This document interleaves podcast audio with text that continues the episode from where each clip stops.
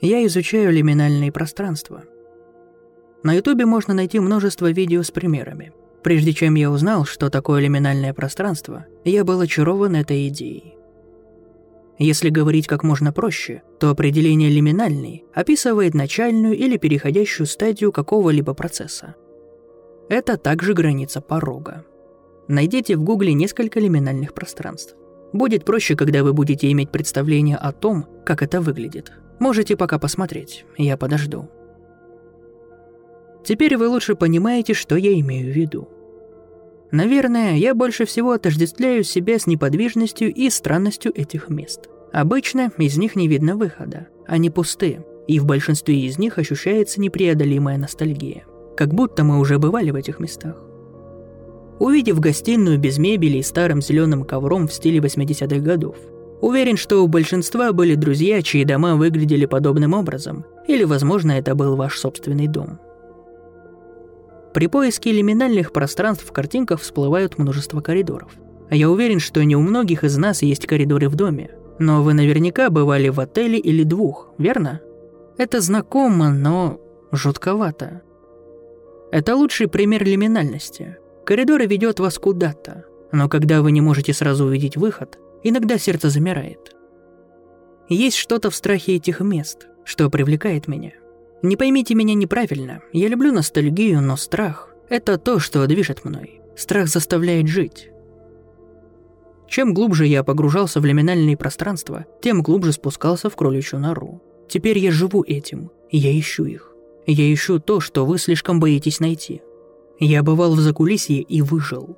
В первый раз я даже не знал, что происходит. Я понятия не имел, что я там был. После того, как я понял, что со мной произошло и как мне повезло, я стал зависимым.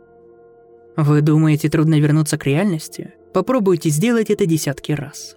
Со мной это случилось впервые. Три года назад я был заместителем шерифа в одном из крупных городов США. В то время я был назначен в отдел электронного мониторинга. Мы устанавливали и контролировали привязные устройства или браслеты на лодыжках. На каждого офицера приходилось 30-40 человек – если преступнику посчастливилось получить браслет в качестве условного освобождения, то мы обеспечивали соблюдение правил, связанных с этим браслетом. Обычно все проходило хорошо, и большинство подчинялось предписанному судом комендантскому часу или правилам домашнего ареста. Некоторым мужчинам и женщинам назначался алкотестер. Это похоже на ручной предварительный тест ПДД, в который они должны дуть пять раз в день, чтобы доказать, что они не употребляют алкоголь. Такие тесты в основном выдаются за вождение не в трезвом виде. Я уверен, что вы сможете разобраться с этим. Как уже упоминалось, правонарушительница, за которой я наблюдал, давно не проходила этот тест. Я сделал несколько звонков и выяснил, где она была в последний раз. Чтобы обрисовать ситуацию, объект находился в одном из мест на юго-западе Детройта, не самом лучшем районе. Было около 8 часов вечера поздней осенью. Это означало, что было холодно и темно. Непростые условия для начала поисков. Подъехав к последнему известному месту, мы увидели дом, который выглядел необычно для этого района. Известно, что на юго-западе есть дома с одной спальней в стиле ранчо. Этот дом выглядел как что-то из Хиллхауса. Он был ухожен. Возможно, дом с тремя спальнями и тремя ваннами. Лужайка была красивой. Фонари снаружи были яркими, но навеяли тревогу. Как только мы подошли к входной двери, у меня появилось плохое предчувствие. Я встал на углу дома. Мой напарник Си пошел к входной двери. После того, как мы постучали в дверь и объявили, что являемся сотрудниками департамента шерифа, она медленно открылась. Женщина медленно высунула голову. Как ни странно, она сфокусировала свой взгляд на мне, а не на моем напарнике, стоявшем прямо перед дверью. Я никогда не забуду ее лицо. Оно было человеческим, не сомневайтесь. Но выглядело оно как бумажный коврик с длинным клочковатым париком на макушке. Честно говоря, я не мог сказать, была ли она черной, белой, азиаткой. Ее кожа блестела, но цвет был отталкивающий серым. Мой напарник обратился к ней. «Мэм, мы из департамента шерифа. Камила здесь?» Она, наконец, перевела взгляд с меня на моего напарника. Ее мертвые черные глаза на мгновение уставились на Си, прежде чем она, наконец, заговорила. «Камила? Да-да-да, она здесь». Мой напарник посмотрел на меня с выражением. «Во что, черт возьми, мы ввязались?» «Отлично, мы можем войти и поговорить с ней?» – спросил Си. Не получив согласия, предполагаемый владелец дома повернулся и махнул нам рукой. Я вошел внутрь следом за своим напарником. Пока Си разговаривал со странной женщиной, я сразу же заметил записную книжку на старом столе прямо перед дверью. В ней было несколько записей о тех, кто, судя по всему, был сиделкой. Человек указывал свое имя, время прихода, время ухода и краткое описание того, что он сделал. Как я и предполагал, эти люди были своего рода сиделками. Эта женщина явно не могла позаботиться о себе сама и нуждалась в помощи сиделки на дому. Я тихонько потрепал своего напарника по плечу, показывая ему книгу. Имя человека, которого мы искали, было записано в книге несколько раз, хотя она не зарегистрировалась в тот день, когда мы были здесь.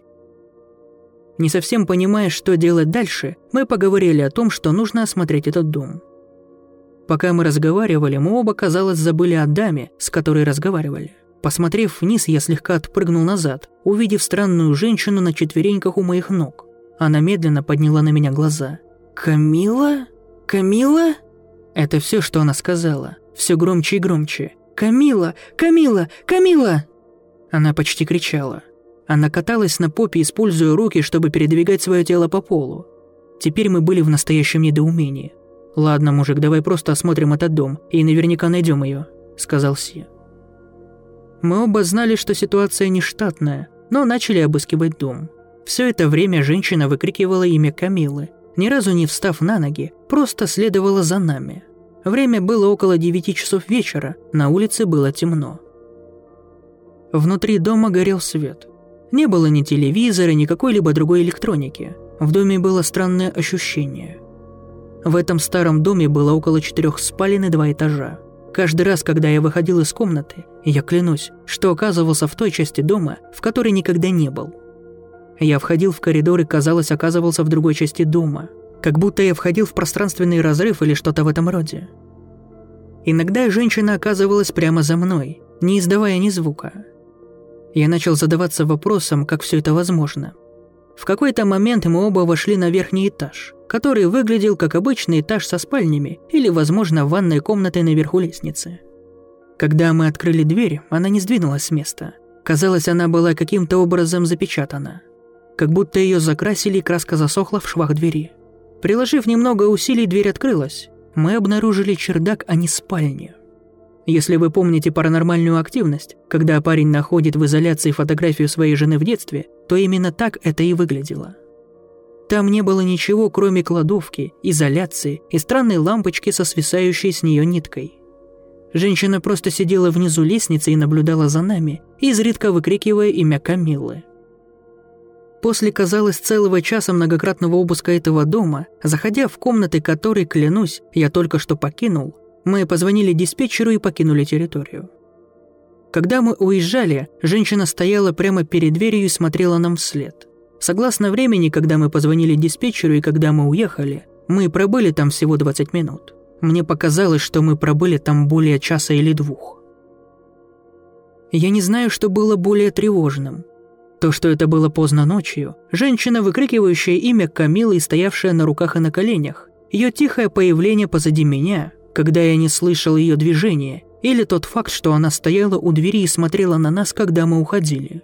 Мы больше не возвращались в этот дом. Мы никому не рассказывали истинную историю о том, что произошло. Лишь немного позже я понял, что я был в каком-то виде закулисья. Мой напарник тоже, я полагаю. Это чудо, что мы оба выжили. В какой-то момент я открыл дверь спальни и оказался снаружи. Я спиной столкнулся со своим напарником.